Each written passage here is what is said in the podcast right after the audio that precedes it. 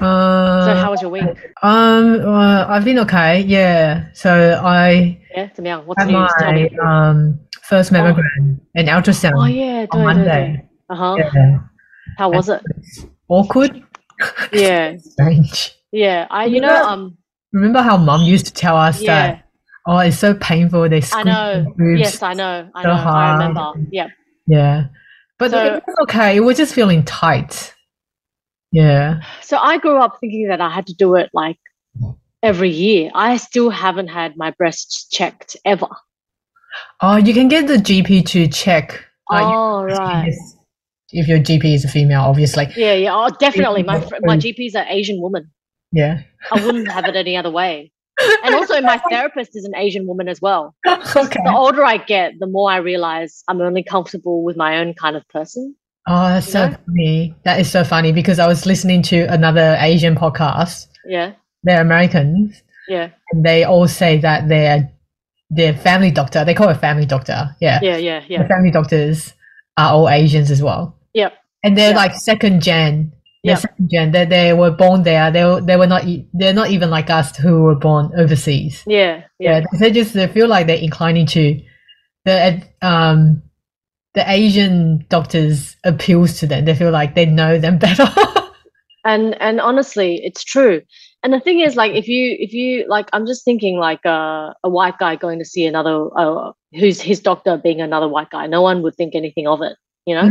like that's kind of like yeah the default kind of like yeah that's normal um but if i like go around saying i specifically want an asian woman Mm. you know like i, I yeah it's just um Everyone will question your choice. well like yeah it'll be like oh why?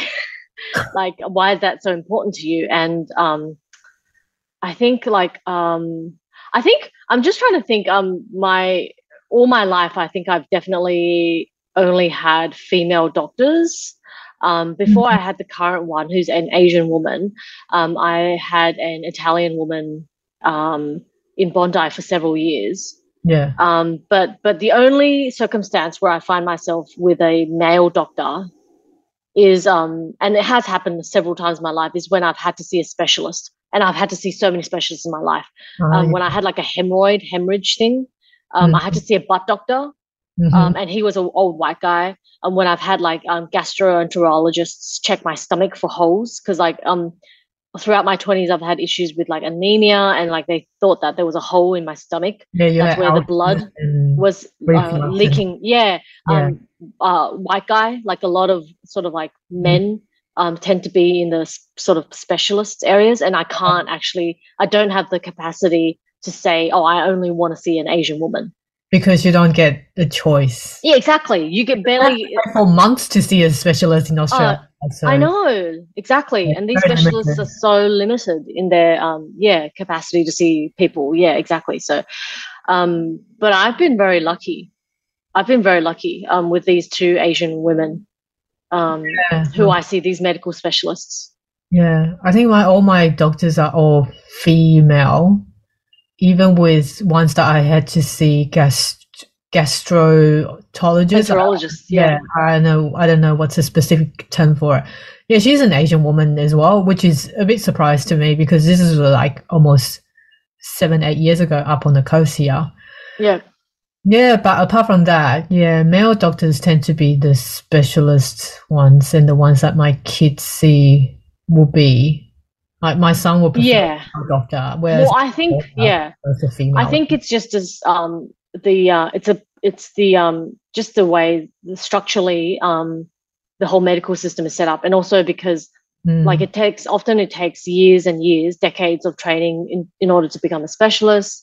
Yeah, and you know that means we're seeing people who went through medical school maybe 20 25 years ago 30 years ago.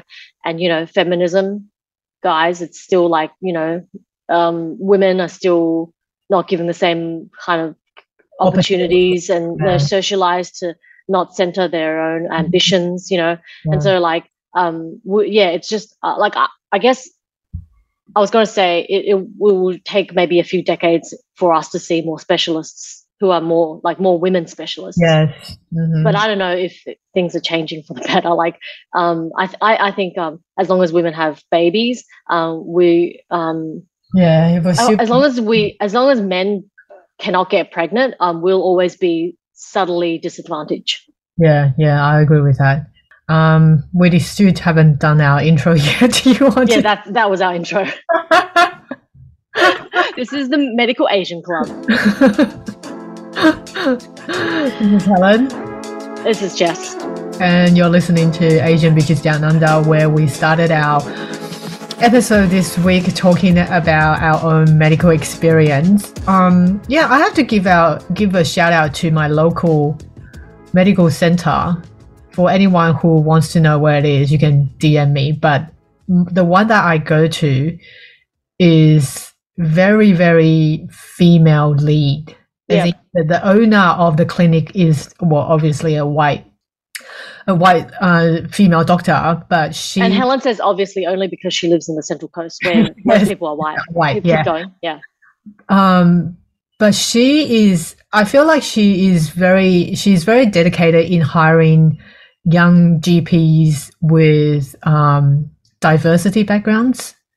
Just in the fa- past five years uh the interns that came in and the young doctors that she recruit uh i would say mo- over 70% are from asia like my regular one now she I don't know what's her like ethnic background, but she's just, uh, my I'm guessing she's um Southeast Asian, but I don't know. You know, maybe she was born here, but um yeah, the ones that I've seen the past five years are either from India, okay, with Indian background Mhm. or Sri Lankan background, and they're all young female doctors. Yeah. Yeah. So uh, for me, it was such a like a safe space. I feel like I can tell them things and Mm. don't feel intimidated. You know, sometimes when you have white doctors, they kind of pose themselves as a figure of authority, and you don't know how to start a conversation with them. Yeah, Oh, that's my whole life until maybe five years ago yeah Yeah, whereas I, I feel like Asian doctors they give you a sense of a bit more chilled. Yeah, and they, I, I I don't know. I just I don't know if our listeners feel the same like me, but I just think that it's a lot more relaxed when I talk to an Asian doctor. Yeah, it's a we feel a sense of solidarity, even if it's not something we explicitly say. You know, we Mm, don't sit down with an Asian and say, "Hey, you're Asian as well," kind of thing. Mm. And young ones as well. I think young doctors are more. They don't brush you off. Oh, I hate. I cannot believe. I cannot. I. I don't even. I think I've actually it's just like erased them from my mind because they've been awful. But yeah, the number of times I've seen, um, and you know, in Australia, we. Um, I, I feel like when I was younger, like in our in our twenties, um, Mm, bulk billing was kind of more everywhere. These days, bulk billing's harder to mhm, find. yeah. Um, and you know, you go to see a doctor, you don't know them, you go tell them there's your symptoms. Um, yeah, the number of uh, doctors, GPs I've seen who are just completely not into their jobs, who Mhm. even seem to hate people. yeah, I know? it's it's Yeah, awful, just so awful. well. Yeah. Um, Yeah. and no, we're not dissing older GPs. It's just like, yeah, I, I know what you mean. Like, I definitely have sensed younger doctors, at least in the same way that I guess a lot of, um, I know it's not the same, but um, younger teachers, I feel, often Mm-hmm. have an exuberance and an energy that um, older teachers have lost. Not again, not saying that old teachers suck. I know plenty of old teachers, um, like older teachers who have like the youthfulness of of 25 year old it's Mhm. just like um very generally speaking um i have also encountered um younger doctors to be a bit more receptive and responsive and more energized yeah, in they're the- in the clinics. well. They're, they're more thorough Yeah. yeah exactly Well, that's our so helen um you had a Yeah. mammogram Yeah, the mammogram, yeah, and the ultrasound as well, because uh, just a couple of weeks ago, my GP noticed something a bit abnormal around my breast. So she Mhm. want me to go and get a bit more thorough check. So um, I had my first mammogram and also the first ultrasound. Um, the result all came out clear, so I'm okay. oh good Yeah, so um, we do encourage you know our listeners who are mostly female to go and get a check, regardless if you find something that's you just feel like it's abnormal, go and get a check. I know that it is costly you still have to pay out of pocket for ultrasound. Really, you did? Yeah, it's two hundred dollar out of pocket, which is freaking. Yeah, that's yeah. And so, um, I um, so do they clamp down your breasts? Yeah, they- hard? um, So it is is it- the X-ray is a machine which is made by Fujifilm. I don't know why. I think it's because you know the imaging Yeah, yeah. machines. Um, they're like I don't know how to describe it. I sent you a photo of the machine, didn't I? Yeah, you did. Is it Yeah, as painful as Mum always described it? No, it just feels tight. Okay, Yeah, the first technician I had for X-ray, she was really really nice. okay. Uh, she was really bubbly. Mhm. and the second technician for ultrasound um she reminds me of that character emily blunt play in devil wears prada she's a bitch, basically.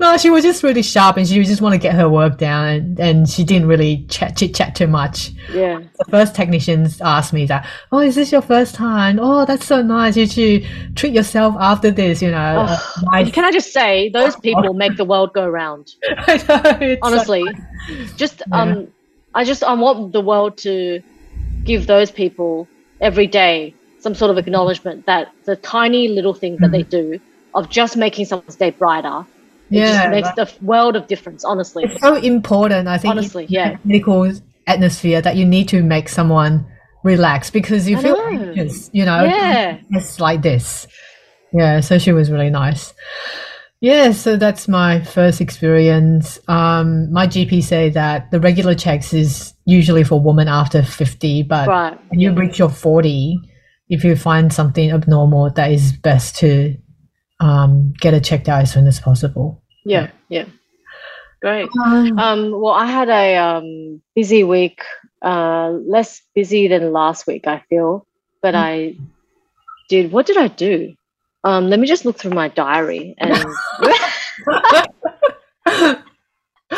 no, I, I, I, um, I've mostly no, I haven't. Um, I've been basically. Um, we've been going through. Um, I feel like there's a lot of uh, gaps in my knowledge when it comes to movies Mm. and um Well, I always think that you know a lot. oh no i don't I, there's so much i don't know and um over the weekend we um started this movie um david fincher's 1995 film seven with brad pitt and morgan freeman um i have Ah. never seen that have helen have you seen that No, I haven't seen that, but I can oh okay have that. Um, I have the image of that poster yeah yeah because usually when movie comes out, you see the poster. yeah exactly growing yeah. up, we don't see trailers. yeah, yeah.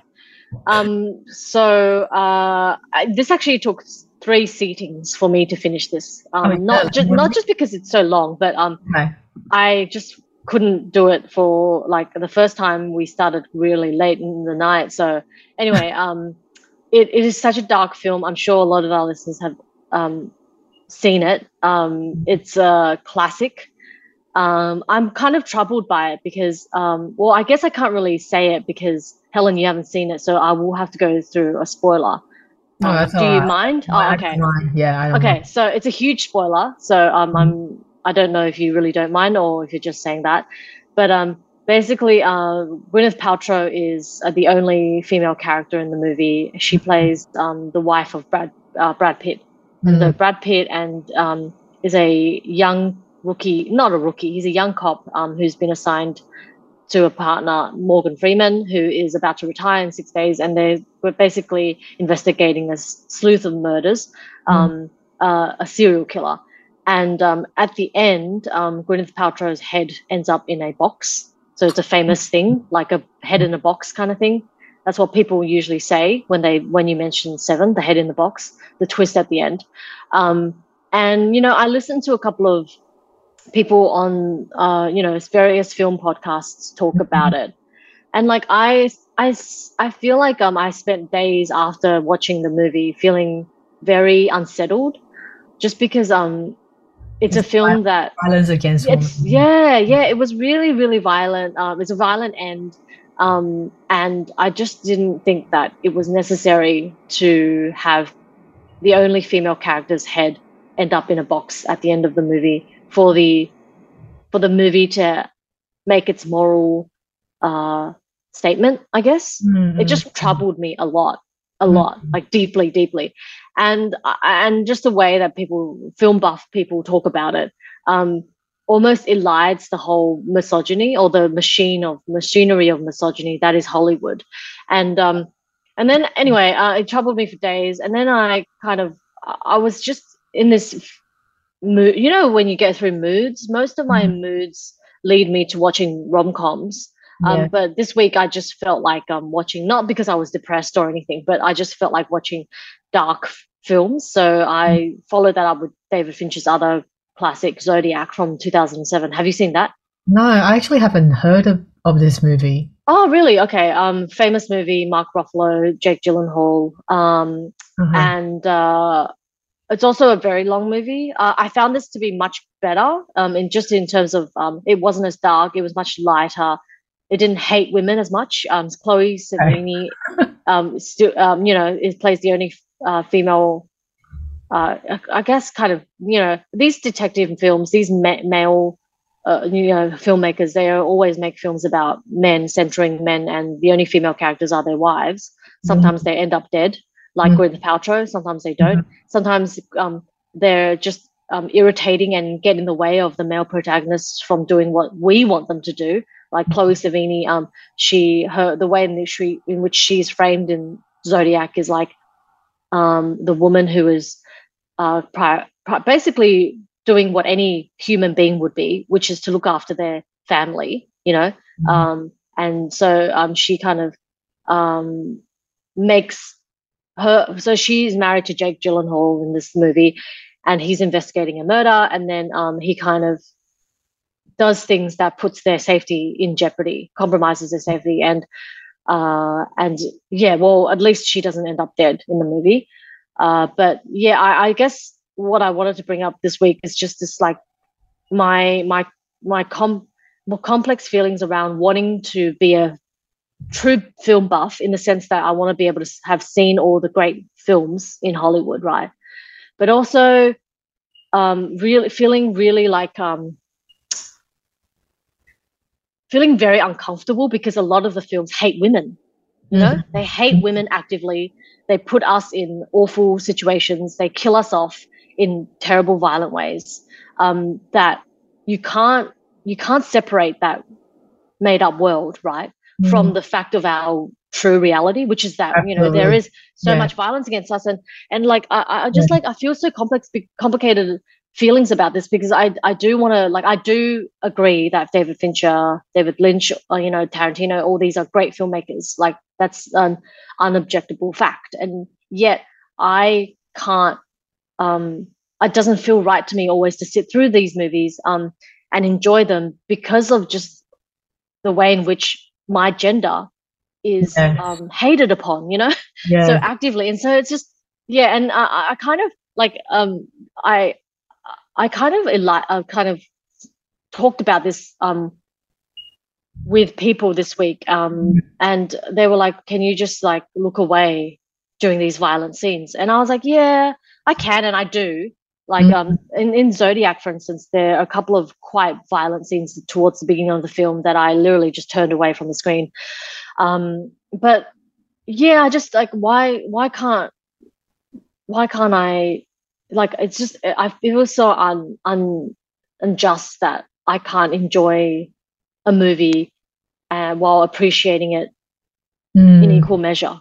Mm-hmm. Well, it's hard because you always watching the movie is something that you will try to make a connection of your own life. Yeah, yeah. I, mean, I don't know with other people because some people would want to watch a movie for escapism or you know read a book or you know you want to read or watch something that's very different to your life but the reason that I, I don't know what what are the real reasons that these male directors make these movies that is so closely link to our real life. Mm. Um, but also, again, these movies are made in what are they, 90s or 2000s? 2000s. Uh, um, Zodiac was 2007. Mm-hmm. Uh, um, Seven was 1995.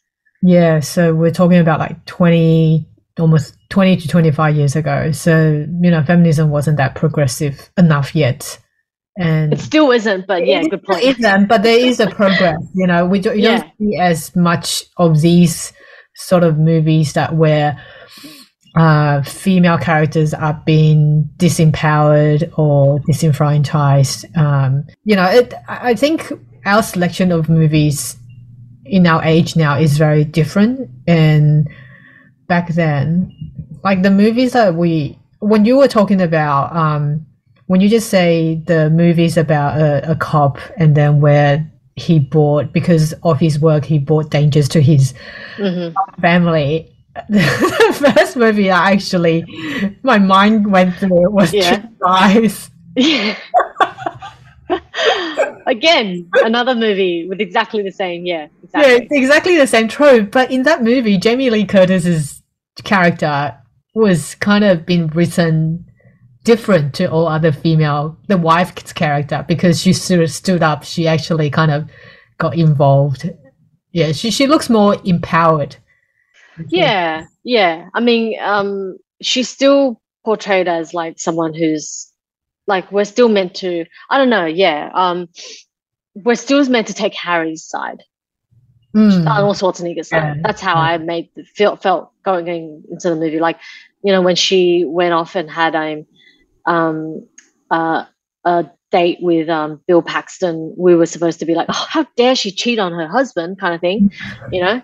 I mean, she doesn't, uh, but yeah, it's and then he basically violates her and you know kidnaps her, puts her into a interrogation room, Interrogation, yeah. and then pretends to be someone else and makes her go through this. I mean, it's pretty fucking it's still, violating what he it's still very violating. It's still very brutal, yeah. But then it, it, the way that the movie set out, it, you can f- see the humor within it. I love that movie so much. yeah, we it's a family classic. We can quote things from it. It is a fucking classic. So I don't deny you that at all. But yeah, um it's I guess it's just it's just I want someone to teach me how to it's almost in the same way that I want someone to teach me how to be able to sit through a horror film because I I, I really respect the genre of horror. Um, I would love to write a horror book one day Mhm. and I'm everything about my writing is um, a lot of it is informed by movies, and so I feel like I'm missing out on a lot of kind of good ideas or good sort of ways of being through, or like you know, good commentary by by kind of not do actively not looking at watching horror films. Um, Mhm. I am the most horrifying film I've ever seen is like um I, I can't even i can't even say maybe aliens you know like oh alien not the second one Mhm. alien um and uh but yeah i can't go th- i can't sit through any stabbing um i can't sit through any stabbing um scene at all Mm, um it's too it's way too close to heart for me like i can't separate Yeah. myself and like it, it i get it i get it's not real but um i'd like someone it happens maybe- well. yeah exactly exactly That's the thing, yeah. yeah um i'd like maybe i need to be hypnotized or um somehow like um go through some psychotic um like need to take some substance in order for me to detach myself from the Mhm. screen but i i yeah i can't do that Mhm. um so i just want to be able to like in i want to be able to sit through you know quote, quote unquote classic films but Mhm. not be so disturbed by the mis- inherent misogyny in them Yeah, yeah, I totally agree with you because it's too close to heart, and if it, it's real, it's the reality of the world. You know, when you see woman being killed, woman being murdered, yeah to the world. And speaking of horror, I think, like you said, Alien. Like I can watch a movie, and I love watching a movie about zombies, and I love watching Yeah. TV movies about zombies as well, because the probability of that kind of thing happen Mm, is lower, yeah so low compared to a woman being murdered. yeah exactly yeah. Yeah. zombie movies are fine yeah, Yeah. i agree i agree That's why you feel like, oh yeah, it's it's probably never going to happen. So you don't feel like, oh, the horror horror element is not as much as being as seeing a woman being murdered. Yeah, exactly. Yeah. And can I also say, um, the way in which violence is enacted also it makes a difference for me. So I was saying this to a friend this week. Um, I recently went to see John Wick Four, as I talked Mhm. about, and John. Wick Four has a lot of shooting. Yeah, There's a yeah. lot, like Mhm. I think John Wick's body count per movie is like 150 or something, right?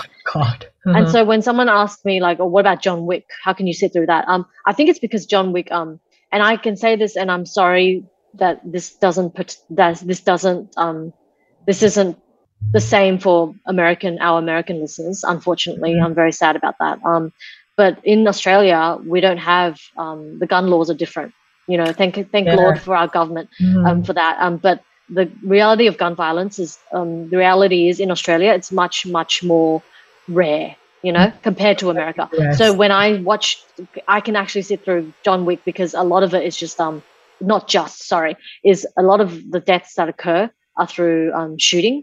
And for Mm. me in Australia, because of our gun laws, thank God, um, it's less of a likelihood. It's a less of a real world reality yeah. you know which You made me think yeah, Yeah. which made me think helen because gun violence is so horrifyingly prevalent in america Mm. like i was like wow how do americans sit through john wick because yeah because because mass shootings are so common in the Mm-hmm. states like yeah, it's, up to like 130 or 140. it's horrifying yeah What's what happened in this week? There's some Christian school. yeah in nashville, Nashville. um a, a Yeah. transgender um shooter a Oh, former student um yeah killed three kid three students and three teachers uh yeah it was horrifying um yeah so i guess going back to what we were saying i think the, the for me it's the method of violence like Mhm. knife stabbings i can't i can't look at i don't even want to i literally block my ears because i don't want to hear the yeah, sound sound. you know it's Yeah. so real to me Yeah, yeah. I, I can totally get you and understand what you how you feel. Yeah. Hi there. If you're new to our show, thanks for tuning in into our program, and we hope you will stay with us for a very long time. And if you're a regular listener, we're forever grateful for your continuous support throughout this period of uncertainty. It has really helped this podcast to gain a great exposure as our mission is to center the perspectives of people who look like us, who are marginalized historically to the sideline of conversation. So if you haven't already, we encourage you to subscribe to our podcast on Omni, Apple, Google, or Spotify and leave a rating and review. And of course, as a small podcast program, we rely on listeners' support to continue this work. Please do check out our Buy Me Coffee page and make a donation in order for us to continue to advocate the intersectionality in the podcast industry.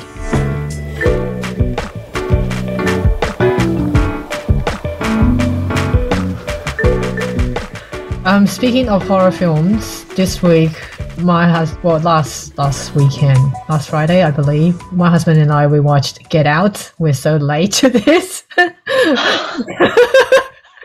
wait, is- I, I didn't even know that you had never seen it before it's like shocking I, it's like I was like waiting for it to come out onto a streaming right platform, and you never Right. did. And I think you only recently Ah. came out onto Netflix. So I didn't. I didn't even know that. I didn't even know that you couldn't not see it. I thought that the whole No, world I had seen like the the the um people of color in the world, everyone should have seen this already.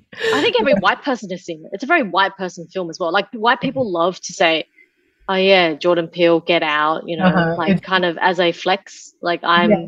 on top of all Like that. like the white family in the movie as a flex.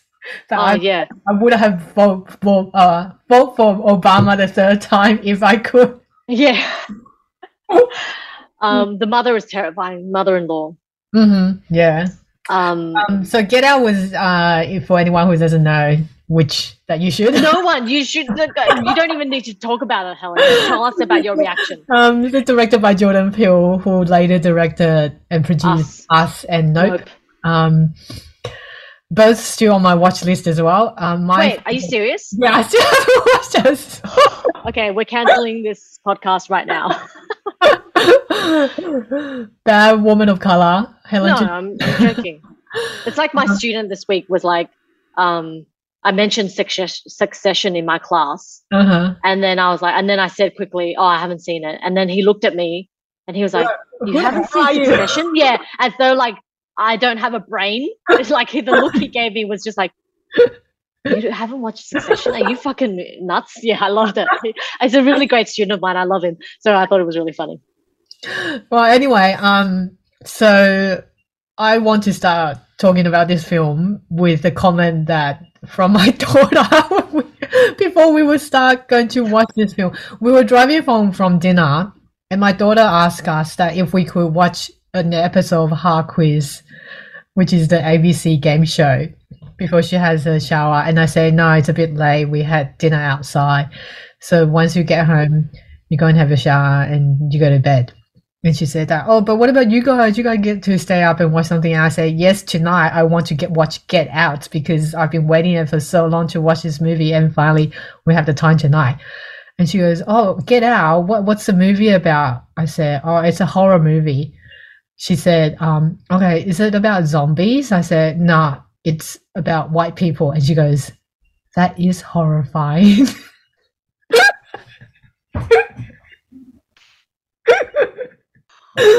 oh, that is so funny. That is literally just roll his eyes because he got used to, you know, us making puns about this kind of making thing. jokes about.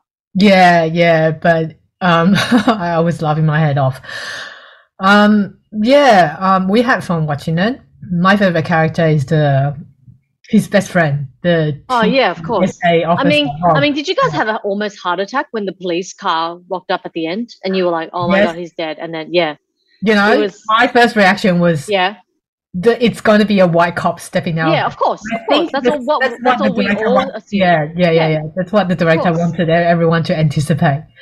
Yeah, but um, obviously, you know, the the friend came in to rescue it in the end. Um, I need to see that film again. You know why? Because I haven't seen it since I saw it at the cinemas in New York. Uh huh. Yeah, yeah. I saw I it with a friend um, in New York. Yeah. Mm-hmm. Um, I think my second, second character that I liked the most, which is very sad to say. I mean, I'm saying the girlfriend. No, I don't like the. I don't really like the older woman in the film, but I really like Bradley Whitfield. Woodfall Whitefall, mm-hmm. Bradley Whitefall, yeah, the the one who played the white dad. I feel like he's just playing oh, himself. He's yeah. just playing a perfect, typical fake woke white yeah. figure. Yeah, you know those very typical ones. That's what I'm saying. That I feel like he's just playing himself. So mm-hmm. um, Bradley Whitefall, he was the one. He was the guy who played Stephen Sondheim in Tick Tick Boom, wasn't it? Oh, right. That's how we recognize I'm going to go see that, by the way. It's showing in Sydney. You know that? oh, is it? Yeah. I, I when I saw the poster for it, um, I was like, I'm so going there. And I never go to musicals. I don't, I'm not a musical kind of person. Mm-hmm. There are mm-hmm. people who love musicals and there are people who hate musicals. I'm probably more in the latter group. But mm-hmm. um, I, I, I saw Tick Tick Boom when it came out because I'm a huge Andrew Garfield fan, and um, I fucking just oh that that it's, movie it's killed me. I loved it, and I love the music. It's such good yeah, music. Yeah, um, really and good. so yeah, I bought tickets to see that, just the cheapest. It's oh, that's not. These, these things are not expensive. These are things are not cheap, man. Mm. Um, okay, so um, I yeah, where is it streaming?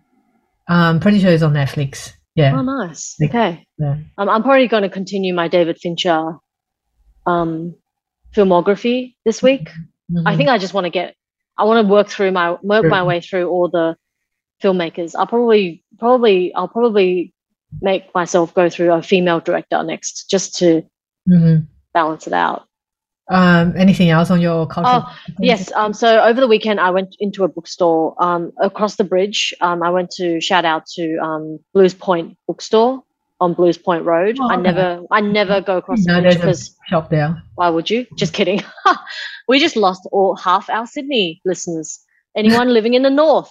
Um, yeah. Uh, so um, uh, Blues Point obviously is the beautiful little suburb, uh, like at the tip of the bottom of the North Shore. Um, yeah. yeah, Milson's Point, Kirribilli. There's a bookstore there. I didn't know that either. The mm-hmm. woman who runs it is like her name's Helen. She's great. She's was really nice. Mm-hmm. I went in and I was looking for a book. Um, usually I like to browse, but I went in there being very intentional about what I wanted because my good friend Kelly told me last week that she is looking forward to reading Kate Legg's new book. Oh, you can't see it. It's uh, um, it's called Infidelity and Other Affairs. Um, ah, I think I've heard someone mentioning it. Was it Annabel Crabb? I'm pretty sure it was Annabel Crabb and Leigh Sales mentioned on their podcast. Oh, did they? Yeah. yeah. About this book. yeah. What do they say about it? Because Annabel Crabb did give a blurb about it. Ah, okay, yeah. She said, um, Annabel Crabb said, you It's go. writer um memoir about her own affairs, isn't it? No, her husband cheating. Oh, her husband. Oh, yeah, okay. yeah, yeah, yeah. Okay, yeah. So, um, uh, Annabel Crabb gave a really nice quote, um, and um, on the cover, but also, um, she gave it a hilarious, hila- she Annabel Crabb is fucking funny. she says, she says, um, she says, um, in her shout out in the Uh-huh. middle of it, she says, Yeah. "It's so gripping that I crashed into a bin while reading it as I walked home from the train." I just found that very. I, I love people who are so immersed in their books. They don't care about the environment. It's so dangerous, though. It's, It's so so dangerous. I would never. Yeah, But it's also such a great compliment because that shows how much that is, you know, the, the book is so interesting you couldn't put it down. yeah, of course, of course. And I love Annabel. Um, um, if I ever get asked to do any blurb, I'm going to make sure I say I crashed into a bin. so, um, Kate Legg's book um, is a, a memoir about um, her cheating spouse, basically. so, Was uh, she, was she married to this? I mean, she spouse? was. I mean, she still Okay. is. They're not. They're not Oh, okay. d- divorced. Um, Okay. they have separated and they're both with different partners now. But she just said. She said. Kate has said in interviews that she just can't be bothered getting a divorce. like the logistics, which I actually kind of love. Um, but Kate Legg, if you don't know, um, I didn't know this until my great friend Kelly told me about. She um, was a features writer for the Australian um, for Yeah, decades. The journalist as well. Um, yeah. which is why I don't know her because who reads the Australian?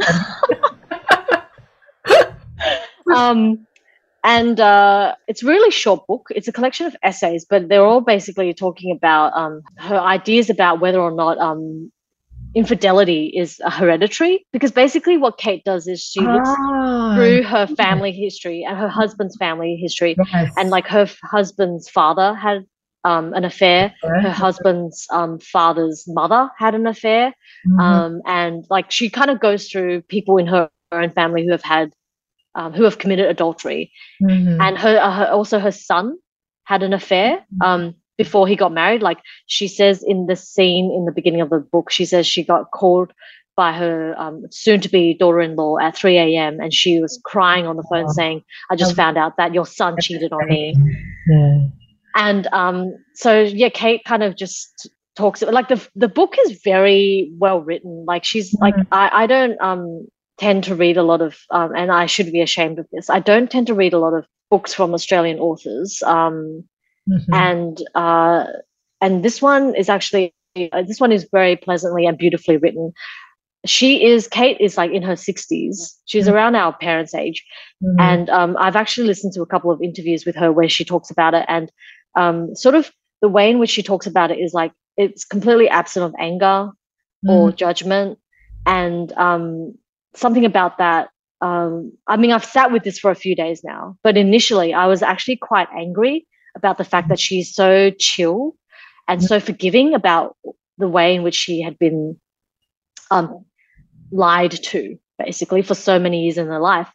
And um, it's just, it was, there was something about the way in which she elevated her sense of complete lack of anger that made me feel like she was saying, oh, if you're an angry person who's been cheated on, um, you're like kind of like it, it, she, she, it almost felt like she was saying um, it's better to not be angry than to be angry, you know, about being cheated on. And I, did, I didn't really take it very positively when I heard that because um, I am someone who is consistently angry um, and I'm not chill.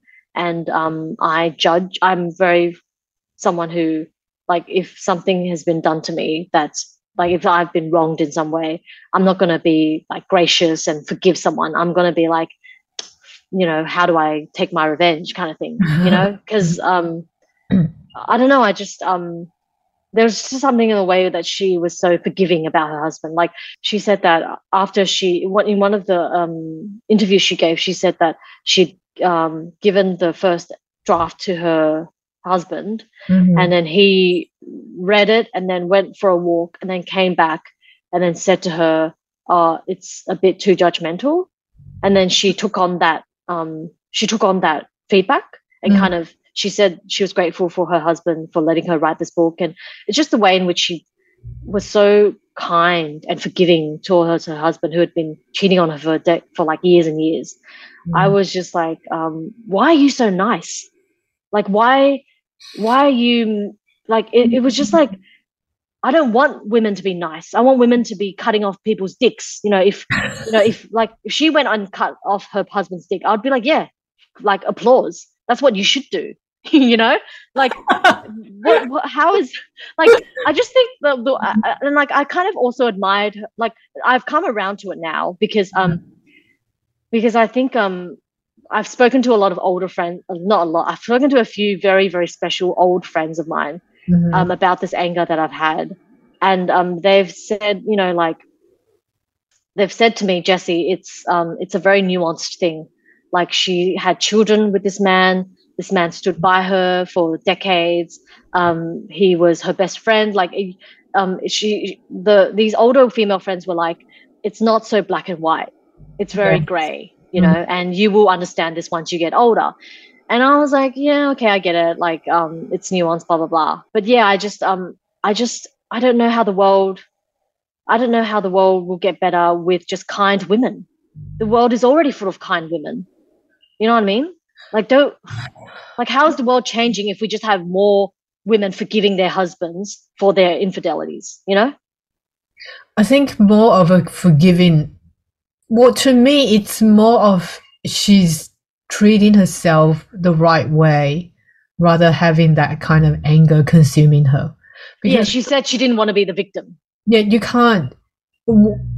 How is that anger going to change her husband's behavior? It's not going to change because it ha- it happened. What it, ha- it has happened. You know, it's his fault. Sorry, my dogs are snoring behind me. Oh yeah, I thought that was a low fart. um, you can't change his behavior. I think it's more of herself forgiving herself. She processed that anger through, and there's no point. And it's just going to be detrimental for her own health if she's she remains angry. I think that's my assumption.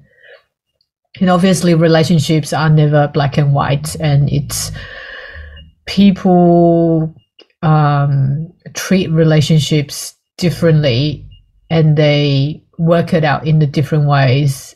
You know, pe- people, you know, some people, like I, I'm still very curious as in why people seek to have a relationship outside of their own partner or their spouse. Mm.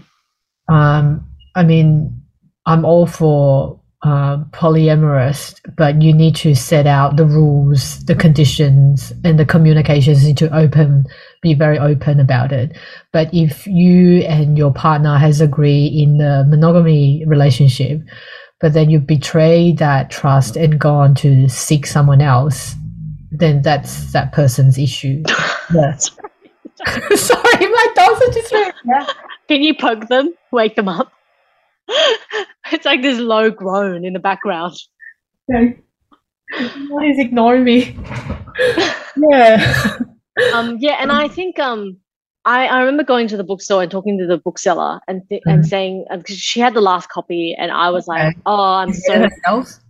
Um, she said that she had flipped through it. Okay. Yeah. So it, you know the brief. Yeah, but we talked about it briefly because we okay. both know we nice. knew the subject matter. Uh-huh. And yeah. I was saying like, oh, this is just gonna make so like so, I feel like so many women are gonna try and read it because um many of us have in like unfortunately a lot of us have been betrayed by our spouses. Yeah. yeah. And um and like Kate Legg um, doesn't ever genderize it. Like she never says men commit more adulterous behavior than women.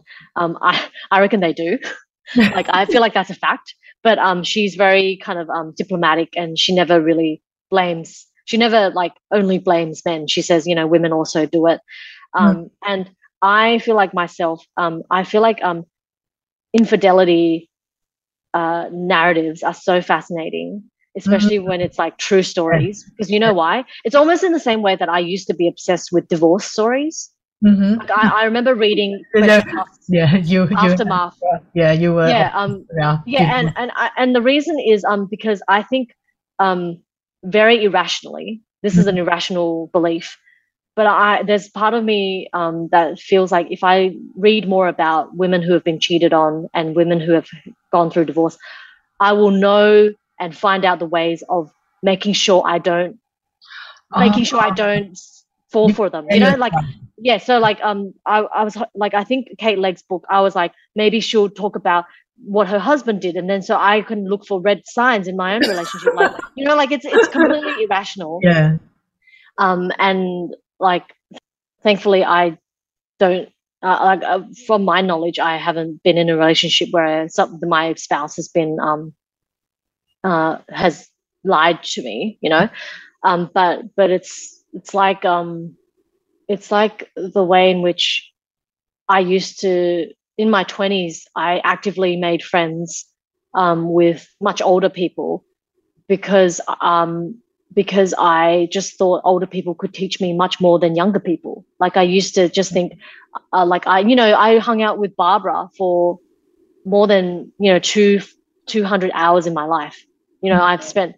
I went on holidays with Barbara because um she because so like older yeah, yeah because oh the, Barbara is like a woman in her eighties. I met when I was in my early twenties, and she um was a big huge figure in my life all through my twenties and um and then I lived with a woman who was in her sixties for much a lot um like two years in my twenties Mhm. and like um i just felt like um older people had more interesting things to say about life and also could teach me um more kind of wise things about like um what to do with my life Mm. and what to avoid you know it's yeah it's kind of with that same lens that i seek out stories about um women who have been hard done by by Mm. men you know Mm. Well, the thing is, relationships are very unpredictable and people change. Like, I don't like people saying that um, my partner will never do this or my partner will never do that. i think that's dangerous That's i think it's real i think the most yeah that you have it will hurt you more when you're something really. Yeah, because Kate Legg says this. She's like, when she found out her husband had been having years of adulterous behavior, she um, she was said that she was like completely flawed and completely just like, um, her stomach, all the all the air from her stomach was like expelled because she was just so shocked. Mm. And I think um, I think it's yeah, I think it's dangerous to think that you know you, your spouse. I Mm. would never think that to know someone completely because it's in that it's in that it's all i think any form of certainty um, in life is a dangerous thing mm-hmm. Yeah. I think especially within trust within relationship. I'm not saying that you can't trust your partner, but mm, mm, having such an absolute um, expectation is a danger to not only your relationship but also to yourself as well. It's very detrimental for your own health that you have that kind of expectation, and if something does happen out of your expectation, out of your own control, I think that's going to be like the worst feeling. Yeah. yeah Um, okay, so moving on to another cultural consumption, uh, I just want to quickly mention we watched Bullet Train, another piece. oh yes you know i saw that on binge the other day you to binge right Uh, I think we watched on Apple TV. oh okay On Apple TV, I can't remember now. Anyway, i want to see that i love aaron johnson another movie that we are late to to watch. Uh, very whitewashed narratives because it's uh, based on a novel by a Japanese author, Kotaro Isaka. So the Japanese, I'm not quite sure if I mentioned it in our previous episodes because I listened to the audiobooks way back, probably beginning of last year. So the Japanese original name, the original name is Maria Beetle. It's a black humor thriller about conflicts between assassins and hitmen of the underground yakuza world of Japan. Um, Brad Pitt's code name was Ladybug, the this character who plays a hitman as well who runs into bad luck when he's on a mission and always accidentally kills someone. It's really it's a fun movie to watch, but it's really really whitewashed. Yeah, because it's based in Japan, and all the all the characters from the novel supposedly to be um, all Japanese, but they you know they inserted in the movie they inserted white characters in it, and there's only two female characters who are also playing assassins. And the one who played a specific um, assassin who uses like poison to kill people she's a woman of color and she only appear like five minutes in the film and she dies. Mm. um, the book is definitely better. I listened to audiobook I listened to the audiobook. I think the audiobook was very interesting because the narrator really amplified the particular storytelling tone of voice. You know, sometimes you read it yourself, you don't get that kind of feeling, but when someone Yeah. reads to you, they read it with emotion. it's more fun. Yeah, so it was more exciting for from the book, and they cut a lot of bits out in the movie. That's that I thought was um, a bit disappointing. But after all, it's it's a fun movie to watch if you just want to watch, you know, something that doesn't really use much of your brain cells. Yeah. Awesome. Yeah. Okay, let's take a quick break, and when we come back, uh, what are we going to talk about this week, Jess? Um, we're going to talk about uh, married women who who win the lottery and then uh, quickly divorce their husbands and why. Okay, we'll be right back. Okay, so we're back. Uh, this week I had the privilege of covering an interesting topic, uh, a story coming out from Switzerland, a study um, by the Swedes along with some help from the Americans. Um, a study that basically um, looked at uh, Swedish lottery winners. Mm-hmm. And what they did was um, they compared um, women and men, like who were married. Um, and the way that what happened to their lives after they won the lottery. And um, what the study found was that um, married women who won the lottery were far more likely to divorce their spouses than men who Mm. won their lotteries, um, who won lottery, and which kind of it just it was so um, interesting to me because um, it spoke a lot about um, the way in which um, the way in which women lead their lives um, when they come into some sort of positive wealth acquisition. You know, Mm-hmm. um, so what happened was that they found that um, it, it's kind of uh, a little misleading what I said because um, the study actually um, made a point of noting that winning the lottery as a woman didn't actually directly cause or lead to divorces. It just accelerated them for Mm. women who were already thinking about filing for divorce. Um, what's interesting, Helen, though, is that um, men who won the uh, won the lottery, they actually um, uh, kept they and their divorce rates were much lower. Mhm. and also um, a lot of them um, ended up having um, getting married if they weren't married already. So and or and also having more children. Mhm. and so um, not only were the male winners much more likely to get or stay married they also ended up having more children. And the trend was consistent regardless of whether or the man was married or not Mm. you know and it kind of made me think about all the kind of ideas i have about why it is the man who proposes to the woman Mhm. you know like historically um, because men's lives are easier married you know with a wife um, whereas um, yeah for a woman uh, like there's a reason why women don't propose to men right I think you know that what i mean? that's this is socially expected expected that men propose to women and socially Well- expected that man takes care of woman i mean conservatively and in the sense of is there something happening outside? No? Oh i could just just hear like some okay. Anyway go on. Yeah. And i think it's socially expected that man looks after woman financially i guess right yeah yeah you marry, you know, and obviously that's changing. But I, I do wonder, do they ever, um, how do they how how do they do this kind of survey? Do they go out and ask lottery winners I think they. What's your marital status? No, they track lottery winners. Okay, That's what they ah. do. Yeah, and they also found that um, um, men get married faster after winning lottery.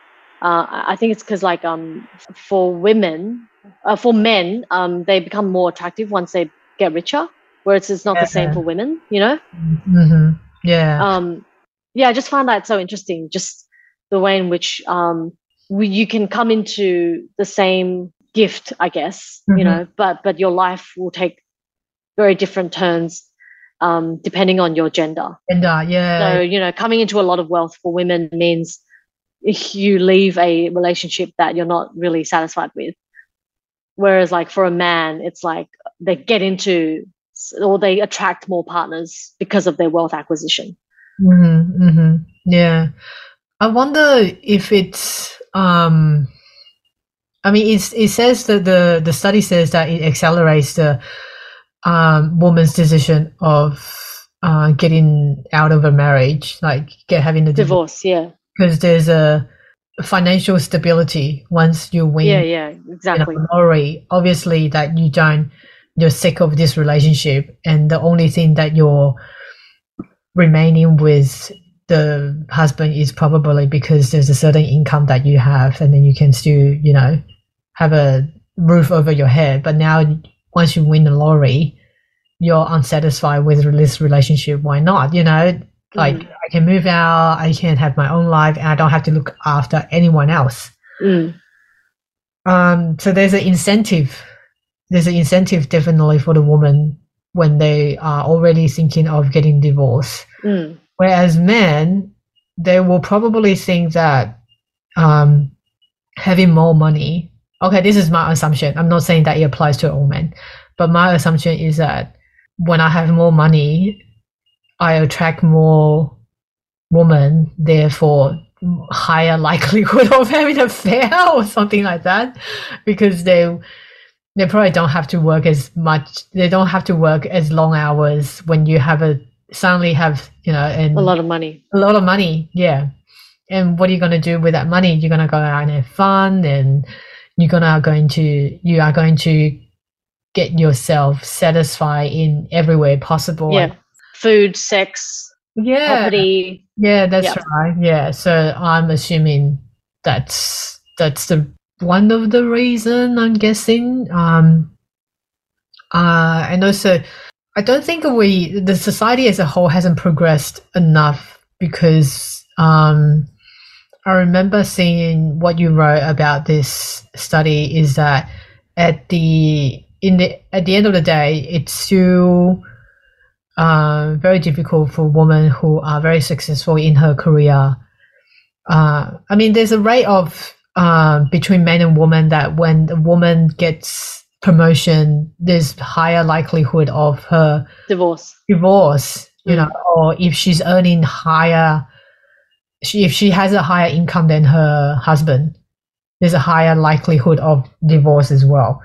Um, I think I don't know the real reason behind that, but I'm guessing that partially, or maybe for someone that the husband feel like their pride has been outperformed. I mean, their their achievement been outperformed by their female partner, and Mm. very um, what's the word I'm looking for? It's very Intimidated. sorry. Men are intimidated. Yeah, they feel intimidated. It's a very outdated sort of perception that woman needs to, my wife needs to, cannot be better than me. I, I feel like there's a sense that still a lot of cis men out there feel that way. Mm. Yeah, I, I hope the trend is changing because if that doesn't change, you can't expect men to do other sort of work that are still very female dominated. Yeah. I mean, Yeah. that's a whole top, di- different topic. Yeah. Yeah, yeah. and that's all I have for today. Um, yeah, so I guess, you know, divorce rate and woman winning lottery, it's just not only winning lottery. I'm guessing that sometimes if you just receive a, uh, suddenly a inheritance, you know, from unknown relatives or something like that, you know, external income that's unexpected would that lead to uh, an acceleration of divorce rate? I would say yes, because, you know, like I said before, having the financial stability in this world, this day, is very important. And if a marriage is, we still think, well, personally to me, I think marriage is still a very constrained uh, institution for women. So if you have that freedom, why not? You know, you don't you don't have to put up with the bullshit in your life. So I guess that's why um, differences between women and men and winning the lottery, how they make the decision about their own relationships. Okay. Uh, anything else from you? No. Okay, that's the end of our episode. Remember to subscribe to our podcast on Spotify, Google, and Apple, and give us a five star rating. If you'd like to support us, what we do here at Asian Bitches Down Under, head to Buy Me Coffee page to make a donation for us to continue the intersectionality in the podcast industry. So that's it from us this week, and we'll chat to you next time. Bye.